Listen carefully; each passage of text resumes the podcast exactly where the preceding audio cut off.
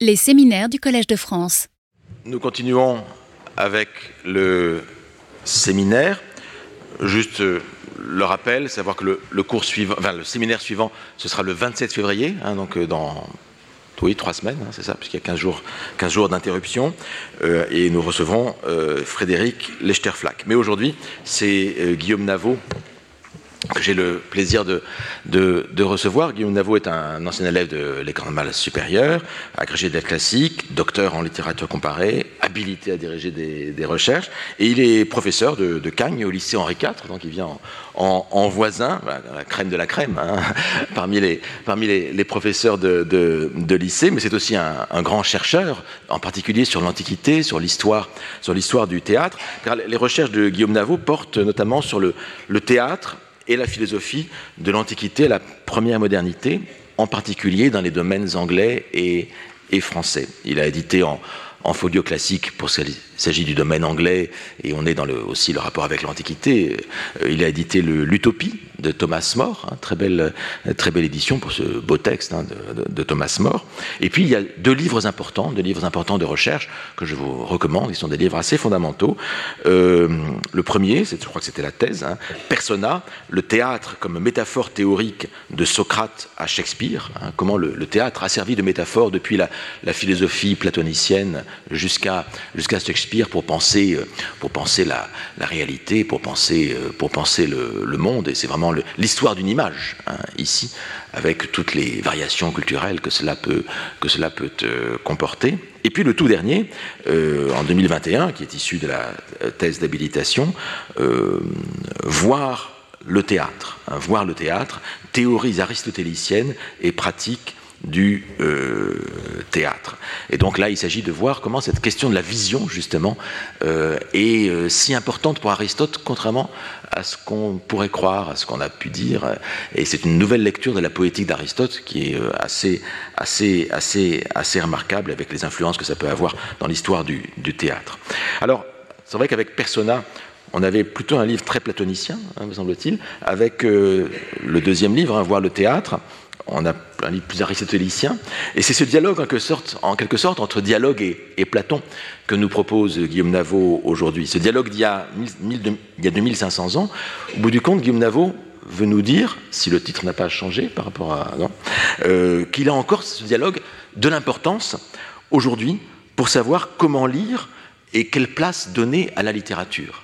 Le dialogue entre Aristote et Platon euh, pourra nous être utile. Et le titre donc de cette communication, de cette intervention, de cette conférence, c'est celui-ci corriger, annuler, purger le mal dans la fiction, résurgence d'un platonisme anti-aristotélicien. À toi, Guillaume. Avec un point d'interrogation. Avec un point d'interrogation. Voilà. Euh, merci beaucoup, euh, William, pour ce cycle passionnant et puis pour m'avoir proposé d'y intervenir. Donc, euh, comme le titre de l'intervention le laisse entendre, je souhaite explorer certains antécédents de la résurgence contemporaine des débats sur la moralité de la littérature et de l'art dont témoigne une abondante production critique, à commencer par La haine de la littérature de William Marx, mais aussi des articles de journaux plus nombreux encore, euh, vous en lisez sans doute toutes les semaines, et je prendrai comme point de départ euh, un article de Laurent Carpentier et Aureliano Tonnet, publié il y a un an dans Le Monde, et intitulé, vous le voyez, Quand les étudiants déboulonnent Godard, Coltès ou Tchekhov. L'article euh, commence par évoquer un incident survenu à la FEMIS, euh, l'école de cinéma bien connue, lors d'un cours d'analyse filmique assuré par Nicole Brenez, qui est spécialiste notamment de cinéma expérimental. À l'occasion d'une séance qui était consacrée à la manière de conclure un film, Nicole Brenez avait choisi de projeter euh, le film, la fin du film Sombre de Philippe Grandrieux, sorti en 1998. Euh, c'est un film radical dans sa forme comme dans la violence de son sujet. Lors de la projection, euh, certains étudiants, semble-t-il un grand nombre, quittèrent la salle, puis diffusèrent quelques jours plus tard un mail collectif où ils reprochaient à Nicole Brenez de ne pas avoir formulé explicitement de trigger warning, c'est-à-dire d'avertissement préalable indiquant que le visionnage était susceptible de réactiver euh, des traumatismes chez certains étudiants, Et euh, par ailleurs, ils formulaient euh, aussi, et c'est le point qui va m'intéresser, leur refus d'une analyse formelle des œuvres cinématographiques. je cite Le viol n'est pas un motif narratif, il n'est pas un pivot dramaturgique. Et lorsque les journalistes, quelques semaines plus tard, rencontrèrent Nicole Brenez, qui était manifestement très affectée par l'incident, elle déclare Dans ma génération, on s'intéressait plus aux œuvres qu'aux gens. Je suis une formaliste j'ai été éduqué comme ça. Dans ce cas particulier, le débat se structure assez nettement entre deux pôles. D'un côté, un formalisme institutionnalisé, associé à la génération éduquée dans la seconde moitié du XXe siècle, et de l'autre, des courants antiformalistes d'émergence plus récente.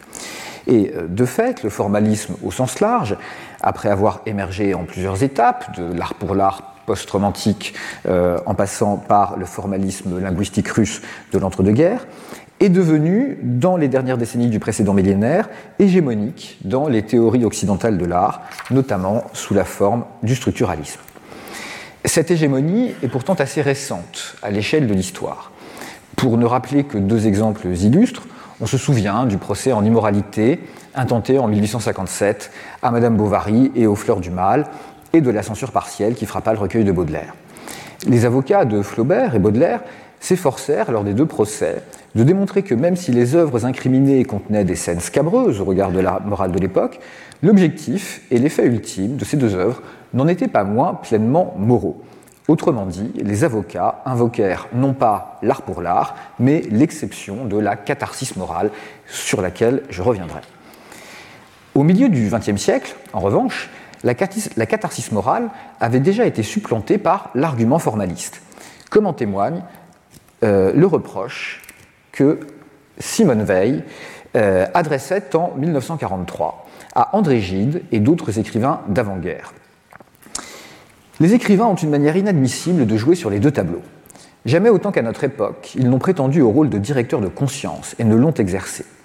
En fait, au cours des années qui ont précédé la guerre, personne ne leur a disputé excepté les savants. La place, autrefois occupée par des prêtres dans la vie morale du pays, était tenue par des physiciens et des romanciers, ce qui suffit à mesurer la valeur de notre progrès. Mais si quelqu'un demandait des comptes aux écrivains sur l'orientation de leur influence, ils se réfugiaient avec indignation derrière le privilège sacré de l'art pour l'art. Sans aucun doute, par exemple, Gide a toujours su que des livres comme Les nourritures terrestres ou Les caves du Vatican ont eu une influence sur la conduite pratique de la vie chez des centaines de jeunes gens, et il en a été fier. Il n'y a dès lors aucun motif de mettre de tels livres derrière la barrière intouchable de l'art pour l'art. On pourrait tout aussi bien réclamer les privilèges de l'art pour l'art en faveur du crime, autrefois les surréalistes n'en étaient pas loin. J'arrête ici la citation. La manière dont Simone Veil pose les termes du débat préfigure d'assez près, on le voit, les critiques aujourd'hui adressées à l'excuse formaliste. Or, la perspective de Simone Veil est elle-même tributaire de Platon, et plus précisément du platonisme chrétien, tandis que l'approche formaliste relève quant à elle d'une perspective plus aristotélicienne. En développant une critique platonicienne de l'art pour l'art, les écrits de Simone Veil peuvent nous aider à cerner comment l'opposition entre platonisme et aristotélisme continue à irriguer les débats d'aujourd'hui. Disons d'emblée que l'approche platonicienne apparaît à première vue comme une évidence de bon sens. Une fleur, un coucher de soleil, la statue d'une divinité idéalisée sont en général considérés comme des objets beaux et plaisants en eux-mêmes, tandis que le spectacle ou le récit d'un viol ou de tout autre crime odieux ne saurait a priori susciter de plaisir que chez un récepteur pervers. Pour paraphraser l'écolière que citait Hélène Merlin lors du deuxième séminaire, Comment se fait-il que Zeus trompe Héra alors que c'est interdit par le Coran? C'est bien pourquoi Platon et euh, bien d'autres après lui, notamment Rousseau dans la lettre à d'Alembert, considèrent les œuvres littéraires comme dangereuses, en particulier lorsqu'elles relèvent des genres sérieux que sont la tragédie et l'épopée. De fait, on attendrait des héros épiques ou tragiques des modèles de comportement dont puisse s'inspirer le public. Or, tout au contraire, Homère, Hésiode et les poètes tragiques nous montrent non seulement des héros, mais même des dieux qui sont gouvernés par des passions vicieuses. Ils enragent, violent, tuent, émasculent leurs propres pères, dévorent leurs propres enfants. Achille et Ulysse pleurnichent comme des femmes et montrent tous les signes de la plus intolérable faiblesse. Je viens ici de résumer à très grands traits la fin du deuxième livre et le début du troisième livre de la République de Platon.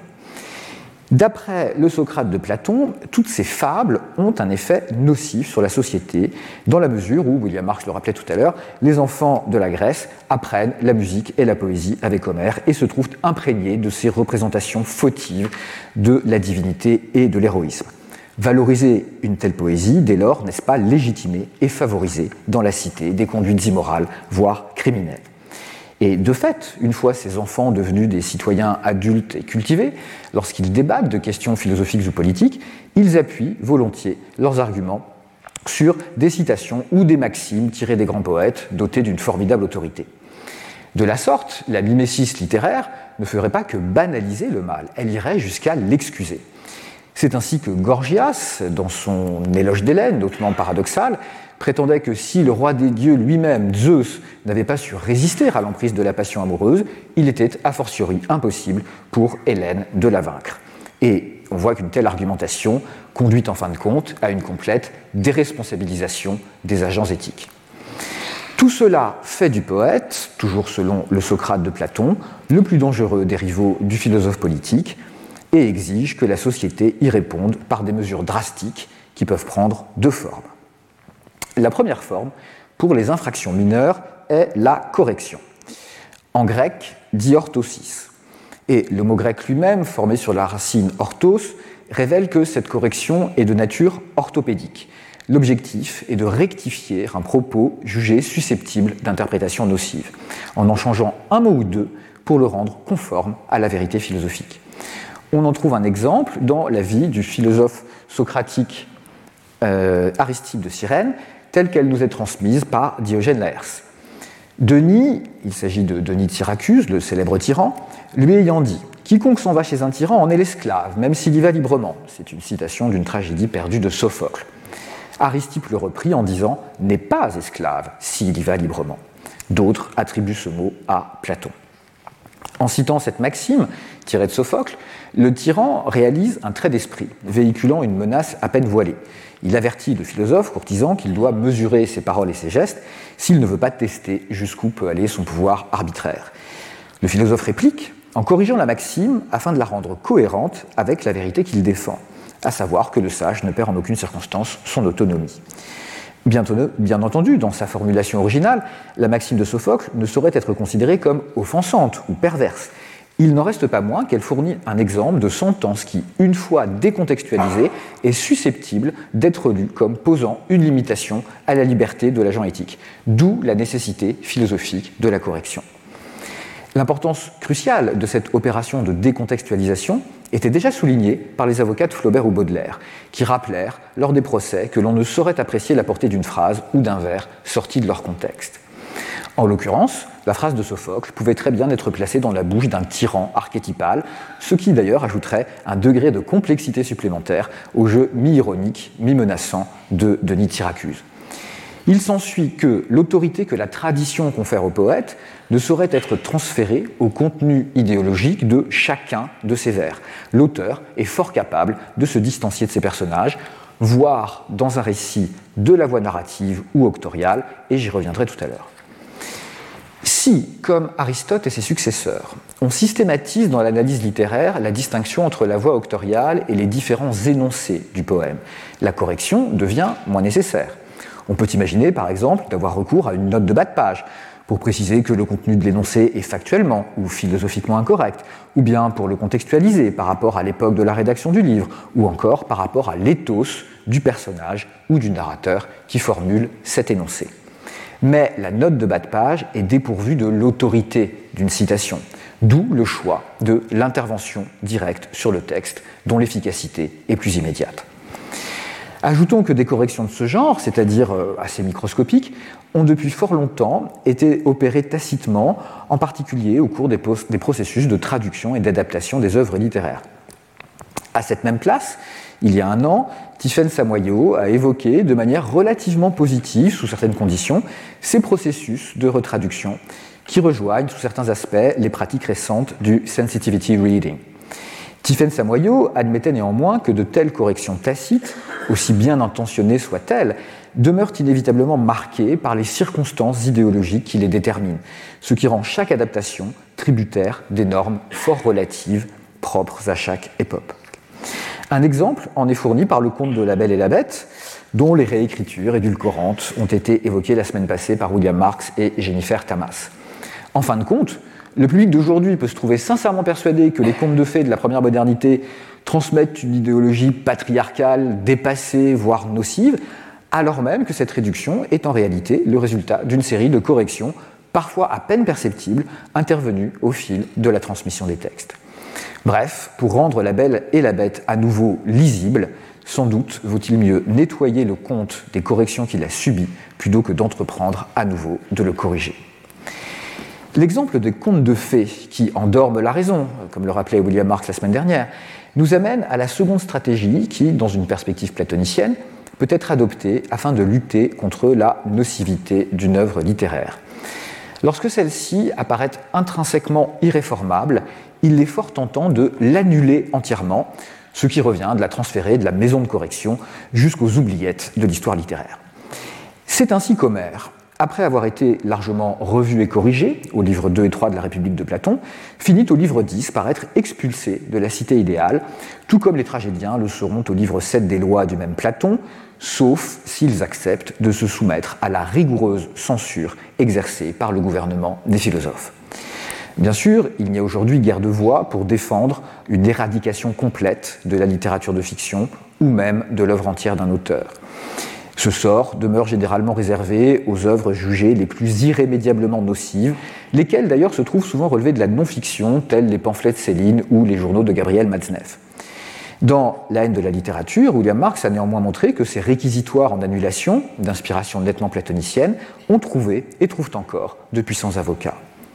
Pourquoi défendre une position si radicale? Comment a-t-on pu aller jusqu'à dire que c'est non seulement telle ou telle œuvre, mais peut-être la fiction en elle-même qui est nocive et irréformable? C'est en vérité que le seul héros fictionnel acceptable, dans la perspective pédagogique de Platon, serait le sage parfait. Mais Socrate lui-même observe, au livre 10 de la République, que ce sage parfait, dénué de toute passion, fait un fort mauvais héros de fiction.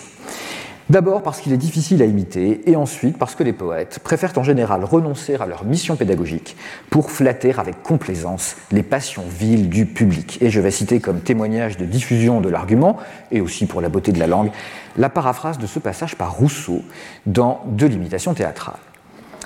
L'homme ferme, prudent, toujours semblable à lui-même, n'est pas si facile à imiter. Et quand il le serait, l'imitation, moins variée, n'en serait pas si agréable au vulgaire il s'intéresserait difficilement à une image qui n'est pas la sienne et dans laquelle il ne reconnaîtrait ni ses mœurs ni ses passions. Jamais le cœur humain ne s'identifie avec des objets qu'il sent lui être absolument étrangers.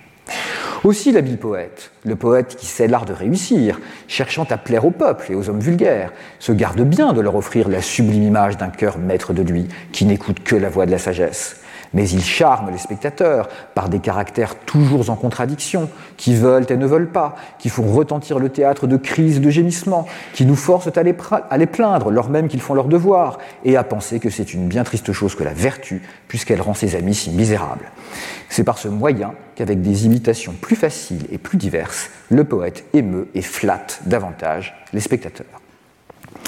Bref, sur scène, la vertu ennuie, à moins qu'on ne la ridiculise, comme le constate Abermont Rousseau à propos du misanthrope de Molière. Ce constat est à nouveau partagé par Simone Veil dans un article intitulé Morale et littérature. Rien n'est beau, merveilleux, perpétuellement nouveau, perpétuellement surprenant, chargé d'une douce et continuelle ivresse comme le bien. Rien n'est désertique, morne, monotone, ennuyeux comme le mal. Il en est ainsi du bien et du mal authentique. Le bien et le mal fictif ont le rapport contraire. Le bien fictif est ennuyeux et plat. Le mal fictif est varié, intéressant, profond, plein de séduction. On pourrait, d'après cela, condamner en bloc toute la littérature. Pourquoi pas? Les écrivains et les lecteurs passionnés crieront que l'immoralité n'est pas un critère esthétique. Mais il faudrait qu'ils prouvent, ce qu'ils n'ont jamais fait, qu'il ne faut appliquer à la littérature que des critères esthétiques. C'est précisément à ce point qu'il faut faire intervenir Aristote. À la différence de Platon, l'objectif principal d'Aristote n'est pas de réguler la rhétorique ou la poétique depuis l'extérieur, en termes d'effets moraux ou politiques. Aristote se focalise sur la compréhension du fonctionnement des œuvres en elles-mêmes, sans préjuger de l'usage moral ou immoral qu'on peut faire de ces arts.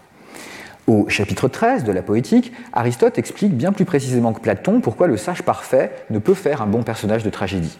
Son passage de la prospérité au désastre ne saurait produire dans le public l'effet propre de la tragédie, à savoir la peur et la pitié, mais seulement le dégoût envers l'injustice de cette chute.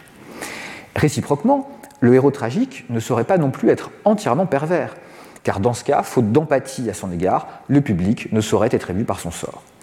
Le personnage tragique le plus efficace, c'est-à-dire le meilleur en termes poétiques, sinon en termes moraux, euh, se tiendra quelque part dans l'intervalle. On le préférera plutôt bon que mauvais, sans être cependant parfait, et s'il commet quelque, erreur d'appréciation fatale le conduisant à sa perte. Aristote nous permet ainsi de comprendre pourquoi ce qui fait de Médée ou de Phèdre des personnages moralement vicieux à savoir ce qu'Aristote appelle l'acratia, l'absence de contrôle de la raison sur les passions, est aussi précisément ce qui fait d'elles d'excellentes héroïnes tragiques. Elles excellent non pas dans la vertu, mais dans l'effet tragique qu'elles sont susceptibles de susciter chez le spectateur. Et c'est également pourquoi la tragédie ne cesse de nous infliger des actes aussi monstrueux que l'inceste, l'infanticide, le parricide, et ainsi de suite. Au chapitre 14 de la poétique, Aristote déduit de façon quasi mathématique que de tels actes barbares, accomplis entre membres d'une même famille dont on attendrait qu'ils agissent humainement les uns envers les autres, sont les plus propres à susciter conjointement terreur et pitié, c'est-à-dire les effets propres de la tragédie qui garantissent le plaisir du spectateur. On saisit ici l'importance cruciale de la contribution d'Aristote à la théorie de l'art occidental. Contrairement à Platon, dont les théories poétiques sont exposées essentiellement dans les traités politiques, Aristote a décorrélé finalité poétique et finalité politico-morale. On peut certes lui reprocher, dans le sillage de Simone Veil, de ne pas avoir prouvé la nécessité de ce divorce. Mais on ne peut pas nier la fécondité, dans l'histoire de la critique littéraire, de ce geste qui, en se focalisant sur l'effet esthétique de l'œuvre d'art, c'est-à-dire sur le plaisir, a ouvert la voie à l'approche structurale développée dans la poétique d'Aristote. Cette notion de plaisir euh, est au cœur du problème et requiert quelques mots d'explication. Au livre 10 de la République, Socrate exprime une apparente évidence lorsqu'il affirme que seuls des poètes dépravés et cultivant par complaisance les perversions du public peuvent rechercher le succès en s'appuyant sur des passions et des actions vicieuses. Le plaisir que prend le public à de telles représentations ne saurait être qu'intrinsèquement pernicieux. Aristote, dans la poétique, invite à corriger cette perspective. La finalité de la tragédie, c'est le plaisir du public, il le dit à plusieurs reprises, et Corneille choisit d'ouvrir sur ce point essentiel le premier de ses trois discours sur l'art dramatique. Ce que j'ai avancé dès l'entrée de ce discours, que la poésie dramatique a pour but le seul plaisir des spectateurs, n'est pas pour l'emporter opiniâtrement sur ceux qui pensent ennoblir l'art en lui donnant pour objet de profiter, c'est-à-dire d'être moralement utile, aussi bien que de plaire. Il est vrai qu'Aristote, dans tout son traité de la poétique, n'a jamais employé ce mot, ce mot c'est l'utilité, une seule fois, qu'il attribue l'origine de la poésie au plaisir que nous prenons à voir imiter les actions des hommes, qu'il préfère la partie du poème qui regarde le sujet, c'est-à-dire l'intrigue, à celle qui regarde les mœurs, c'est-à-dire les caractères, parce que cette première contient ce qui agrée le plus, comme les agnitions, c'est-à-dire les reconnaissances, et les péripéties, qu'il fait entrer dans la définition de la tragédie l'agrément du discours dont elle est composée, et qu'il l'estime enfin plus que le poème épique, en ce qu'elle a de plus que lui la décoration extérieure et la musique, qui délectent puissamment, et qu'étant plus courte et moins diffuse, le plaisir qu'on y prend est plus parfait. Mais il n'est pas moins vrai qu'Horace nous apprend que nous ne saurions plaire à tout le monde si nous n'y mêlons l'utile, et que les gens graves et sérieux, les vieillards, les amateurs de la vertu, s'y ennuieront s'ils n'y trouvent rien à profiter. Ainsi, quoique l'utile n'y entre que sous la forme du délectable, il ne laisse pas d'y être nécessaire. L'utile n'y entre que sous la forme du délectable. On ne saurait, je crois, mieux résumer qu'en cette formule le fait qu'Aristote inverse la relation de subordination que Platon avait établie entre l'utilité politico-morale et le plaisir de la fiction. Si, à l'instar de Corneille, on lit bien la poétique d'Aristote, il est évident, comme on l'a vu avec Médée ou Phèdre, que les enjeux pratiques et éthiques de la tragédie y sont évalués sous, un autre jour que dans l'éthique à Nicomaque, puisqu'ils n'interviennent dans la poétique que comme ressort du plaisir proprement tragique qu'on cherche à susciter. Or, William Marx a bien montré dans La haine de la littérature combien certains théoriciens avaient du mal à penser un plaisir qui soit innocent. Quand bien même il ne serait pas nocif, le plaisir esthétique court toujours le risque d'être considéré comme superflu. Et ce qui est inutile à la société n'est jamais loin de devenir un dangereux supplément, on dirait Rousseau, que la société s'autorise, au mieux un palliatif à des vices plus caractérisés, comme l'écrit Rousseau dans La lettre d'Alembert. Cela ne signifie pourtant pas que le public prenne nécessairement un malin plaisir à voir le mal exploser sur scène, comme le voudrait Platon. Alors de quoi s'agit-il? Plusieurs éminents lecteurs contemporains d'Aristote, tels Umberto Eco ou Terence Cave, insistent sur la dimension cognitive du plaisir qu'expérimente le spectateur ou le lecteur de fiction. D'autres préfèrent suivre la voie de l'énigmatique catharsis, la purgation, qu'on l'interprète, à l'instar de William Marx, dans le tombeau d'Édipe, en un sens physiologique, et de fait c'est l'interprétation la plus probable dans le contexte intellectuel qui était celui d'Aristote, ou bien en un sens plus spéculatif et esthétique, à savoir le plaisir de l'oscillation entre l'immersion dans la fiction et la distanciation, tel qu'il fut théorisé à partir du XVIIIe siècle, notamment par le philosophe écossais David Hume. On sait pourtant que pendant des siècles, l'interprétation dominante de la catharsis fut moralisante. Cela contredirait-il ma présentation d'Aristote comme un formaliste? Bien au contraire. Comme le rappelle Teresa Chevrolet dans l'étude fondamentale qu'elle a consacrée à la question de la catharsis chez les poéticiens italiens de la Renaissance, vous avez la référence ici, la catharsis morale a été inventée par un commentateur de la poétique qui s'appelait Vincenzo Maggi, imprégné de platonisme chrétien, et qui jugeait inacceptable que la finalité de la tragédie puisse être le plaisir et non l'utilité morale. Le succès éclatant de la catharsis morale est donc celui, à nouveau, d'une correction orthopédique, sous la forme d'une prise en otage d'Aristote par le platonisme chrétien. Ce n'est qu'au siècle dernier, précisément à la faveur du développement des théories formalistes de la fiction, qu'Aristote a progressivement été débarrassé de ses oripeaux platoniciens hérités de la Renaissance italienne et repris ensuite par le classicisme français. On pourrait donc formuler l'hypothèse que les sensitivity readers, ou les appels à annuler des œuvres de fiction jugées nocives, est moins un phénomène nouveau qu'un retour de la perspective platonicienne sur l'art. Perspective que le christianisme s'était très largement appropriée et qui avait dominé presque sans partage la théorie littéraire occidentale depuis la Renaissance jusqu'à au moins le milieu du XIXe siècle.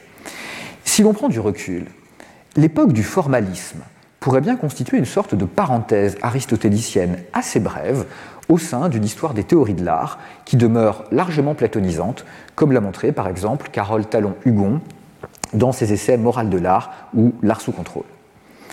Demeure toutefois une différence fondamentale entre le platonisme chrétien des XVIe euh, et XVIIe siècles et notre époque.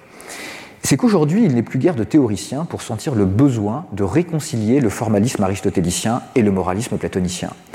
Cette exigence, qui était au cœur du néoclassicisme, a cédé la place à une attaque plus frontale et en définitive, il faut bien le dire, plus authentiquement platonicienne contre le formalisme, qui illustre bien, euh, aussi bien les textes de Simone Veil que la lettre ouverte des étudiants de la Fémis.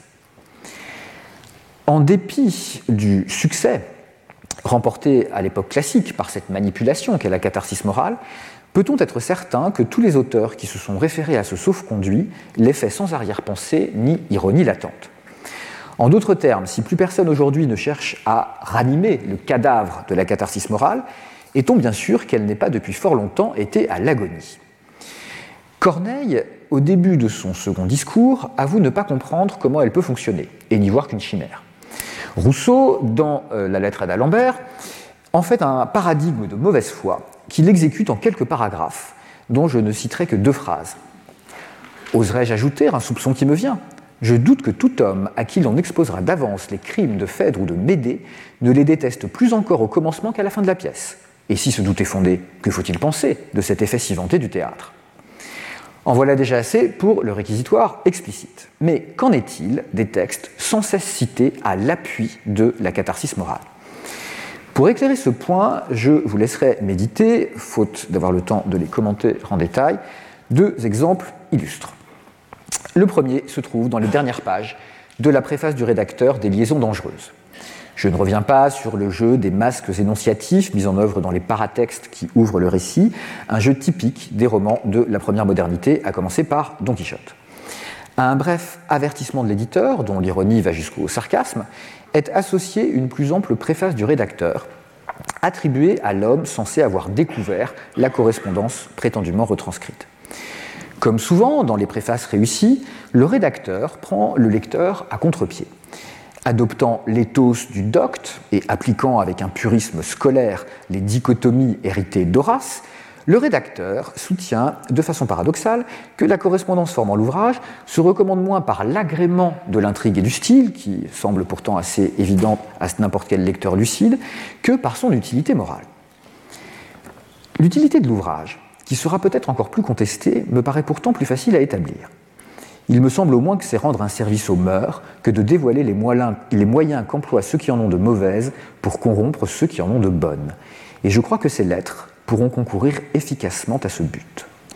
On y trouvera aussi la preuve et l'exemple de deux vérités importantes qu'on pourrait croire méconnues en voyant combien peu elles sont pratiquées. L'une, que toute femme qui consent à recevoir dans sa société un homme sans mœurs finit par en devenir la victime. L'autre, que toute mère est au moins imprudente qui souffre qu'une autre qu'elle ait la confiance de sa fille. Les jeunes gens, de l'un et de l'autre sexe, pourraient encore y apprendre que l'amitié que les personnes de mauvaise mœurs paraissent leur accorder si facilement n'est jamais qu'un piège dangereux et aussi fatal à leur bonheur qu'à leur vertu. Cependant, l'abus, toujours si près du bien, me paraît ici trop à craindre. Et loin de conseiller cette lecture à la jeunesse, il me paraît très important d'éloigner d'elle toutes celles de ce genre.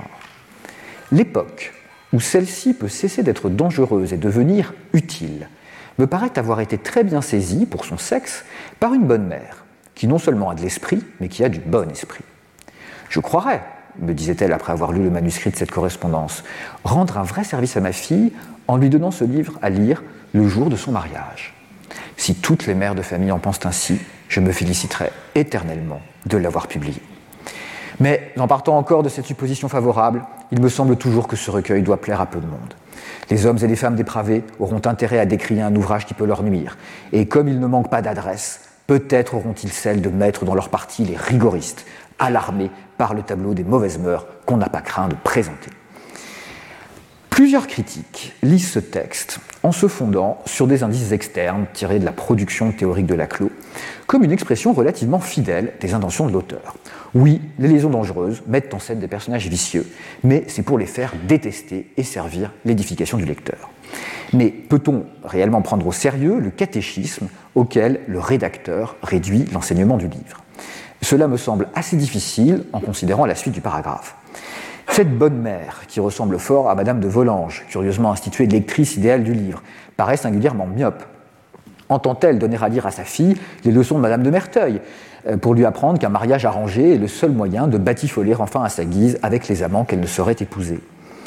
La dernière phrase du premier paragraphe produit avec sa naïveté satisfaite un effet proprement comique, je crois, que confirme à mon sens le rapprochement avec la fin de la dédicace de Justine ou les malheurs de la vertu de Sade. Sade y reprend la phraséologie du rédacteur de Laclos en la plaçant dans la bouche de l'ingénue Justine, rédactrice supposée de cette dédicace adressée à sa bonne amie Constance. Le procès du Tartuffe fut fait par des bigots. Celui de Justine sera l'ouvrage des libertins. Aurais-je réussi, Constance? Une larme de tes yeux déterminera-t-elle mon triomphe Après avoir lu Justine, en un mot diras-tu, Oh, combien ces tableaux du crime me rendent fier d'aimer la vertu, comme elle est sublime dans les larmes, comme les malheurs l'embellissent. Oh, Constance, que ces mots t'échappent et mes travaux sont couronnés. Comme le rédacteur des Liaisons dangereuses, Justine imagine que ce ne sont pas les bigots ou les rigoristes qui feront le procès du livre, mais bien les libertins, furieux d'être démasqués. La réception des deux romans prouvera évidemment le contraire, et il semble difficile de se laisser rabuser par ces étopées préfacielles surjouant la naïveté dévote. Mon dernier exemple sera la dernière page de la préface de la Phèdre de Racine. Et je présente ici en trois alinéas ce qui ne forme qu'un seul paragraphe, le dernier, dans euh, l'édition originale. Au reste, je n'ose encore assurer que cette pièce soit en effet la meilleure de mes tragédies. Je laisse au lecteur et au temps à décider de son véritable prix. Ce que je puis assurer, c'est que je n'en ai point fait où la vertu soit plus mise en jour que dans celle-ci. Les moindres fautes y sont sévèrement punies. La seule pensée du crime y est regardée avec autant d'horreur que le crime même. Les faiblesses de l'amour y passent pour de vraies faiblesses. Les passions n'y sont présentées aux yeux que pour montrer tout le désordre dont elles sont cause. Et le vice y est peint partout avec des couleurs qui en font connaître et haïr la difformité. C'est là proprement le but que tout homme qui travaille pour le public doit se proposer. Et c'est là, et c'est ce que les premiers poètes tragiques avaient en vue sur toute chose. Leur théâtre était une école où la vertu n'était pas moins bien enseignée que dans les écoles des philosophes. Aussi, Aristote a bien voulu donner des règles du poème dramatique. Et Socrate, le plus sage des philosophes, ne dédaignait pas de mettre la main aux tragédies d'Euripide. Il serait à souhaiter que nos ouvrages fussent aussi solides et aussi pleins d'utiles instructions que ceux de ces poètes.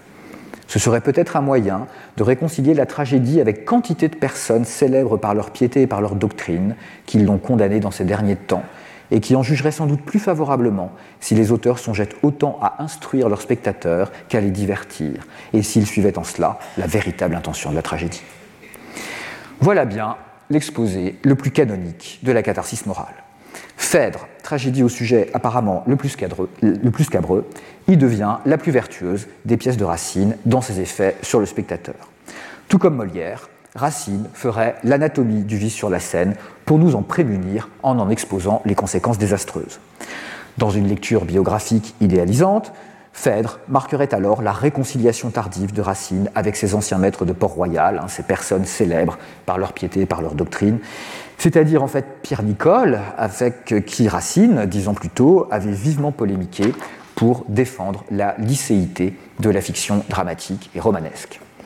C'est dans une telle perspective de lecture que s'inscrit, sans surprise, Simone Veil dans un texte rédigé en 1941.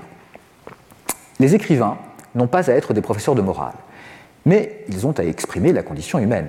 Or, rien n'est si essentiel à la vie humaine pour tous les hommes et à tous les instants que le bien et le mal. Quand la littérature devient par parti pris indifférente à l'opposition du bien et du mal, elle trahit sa fonction et ne peut prétendre à l'excellence. Racine se moquait des jansénistes dans sa jeunesse, mais il ne s'en moquait plus en écrivant Phèdre, et Phèdre est son chef-d'œuvre. La préface de Racine vaudrait ainsi palinodie, Racine serait enfin venu à récipiscence, comme le confirmerait son retrait jusqu'à sa mort de la scène profane. Mais Racine imaginait-il vraiment convaincre Pierre Nicole? Rien n'est moins sûr si l'on se penche sur le passage central du paragraphe, dans lequel Racine évoque l'un des deux modèles antiques de sa Phèdre, à savoir Euripide. Singulière réécriture de l'histoire, je vous remets le passage, singulière réécriture de l'histoire, Socrate devient le collaborateur d'Euripide, leurs drames sont régulés par Aristote, et le théâtre devient une école de vertu digne de celle des philosophes. En vérité, on l'a vu dans toute la première partie de cette intervention, les choses sont fort différentes, comme le confirme aussi euh, une autre anecdote transmise par Diogène Laërce, où Socrate préfigure Adèle Haenel à la cérémonie des Césars. Lorsque Euripide, dans son Nogès, dit à propos de la vertu Mieux vaut laisser cela et le livrer au hasard, Socrate se leva et sortit, en disant qu'il était ridicule de laisser ainsi la vertu s'en aller au diable, alors même que lorsqu'on n'arrive pas à mettre la main sur un esclave, on juge bon de le chercher partout. Pour parvenir à sa version écuménique et irénique du théâtre antique, Racine déforme en fait le sens de la légende ancienne qui faisait d'Euripide un disciple des sophistes et des philosophes.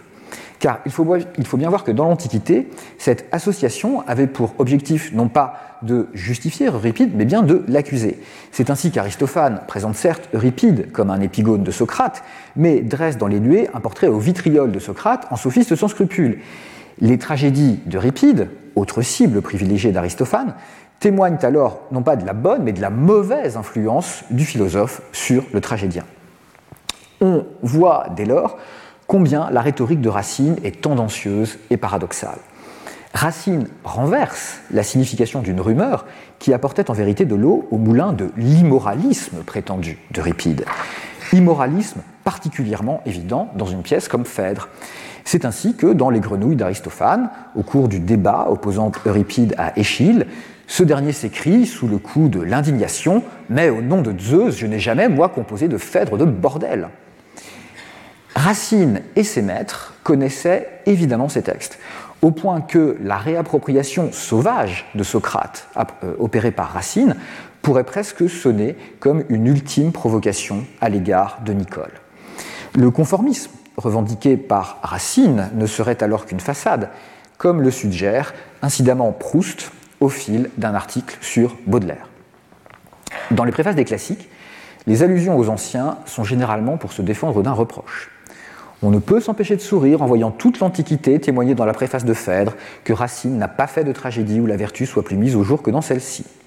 Et Racine, cet habile homme, de regretter aussitôt de n'avoir pas pour juge Aristote et Socrate, qui reconnaîtraient que son théâtre est une école où la vertu n'est pas moins bien enseignée que dans les écoles des philosophes. Peut-être Baudelaire est-il plus sincère dans la pièce liminaire au lecteur, hypocrite lecteur, mon semblable, mon frère. Et, en tenant compte de la différence des temps, Rien n'est si baudelairien que Phèdre. Suivant cette lecture, à l'instar du rédacteur de Laclos, Racine adopterait le masque du dévot orthodoxe, défendant son œuvre pour son utilité didactique et transmutant par avance les accusations d'immoralité qui ne manqueront pas de s'abattre sur lui, comme elles se sont jadis abattues sur l'Hippolyte d'Euripide et comme Proust lui-même les redoute pour Sodome et Gomorre, qu'il s'apprête à publier précisément au moment où il rédige cet article sur Baudelaire. Cette instabilité de la voix octoriale, jusque dans les paratextes qu'elle revendique en son nom propre, Platon n'hésitait pas, quand cela pouvait l'arranger, à l'ignorer. Aristote et la tradition aristotélicienne furent les premiers, on l'a dit plus haut, à opérer cette distinction entre l'auteur et les différentes voix qu'il emprunte. Distinction fondamentale bien plus opératoire que celle entre l'homme et l'artiste, et qui marque, pour reprendre une formule de Jean-Baptiste Amadieu, la différence entre une approche rhétorique et une approche poétique de la littérature. Cette distinction demeure sans doute une invitation à une lecture active et critique des créations de l'art, qu'il s'agisse des fictions les plus dérangeantes ou des professions de foi octoriales les plus conformistes, du moins à première lecture. Merci pour votre attention. Retrouvez tous les contenus du Collège de France sur www.colège-2-france.fr.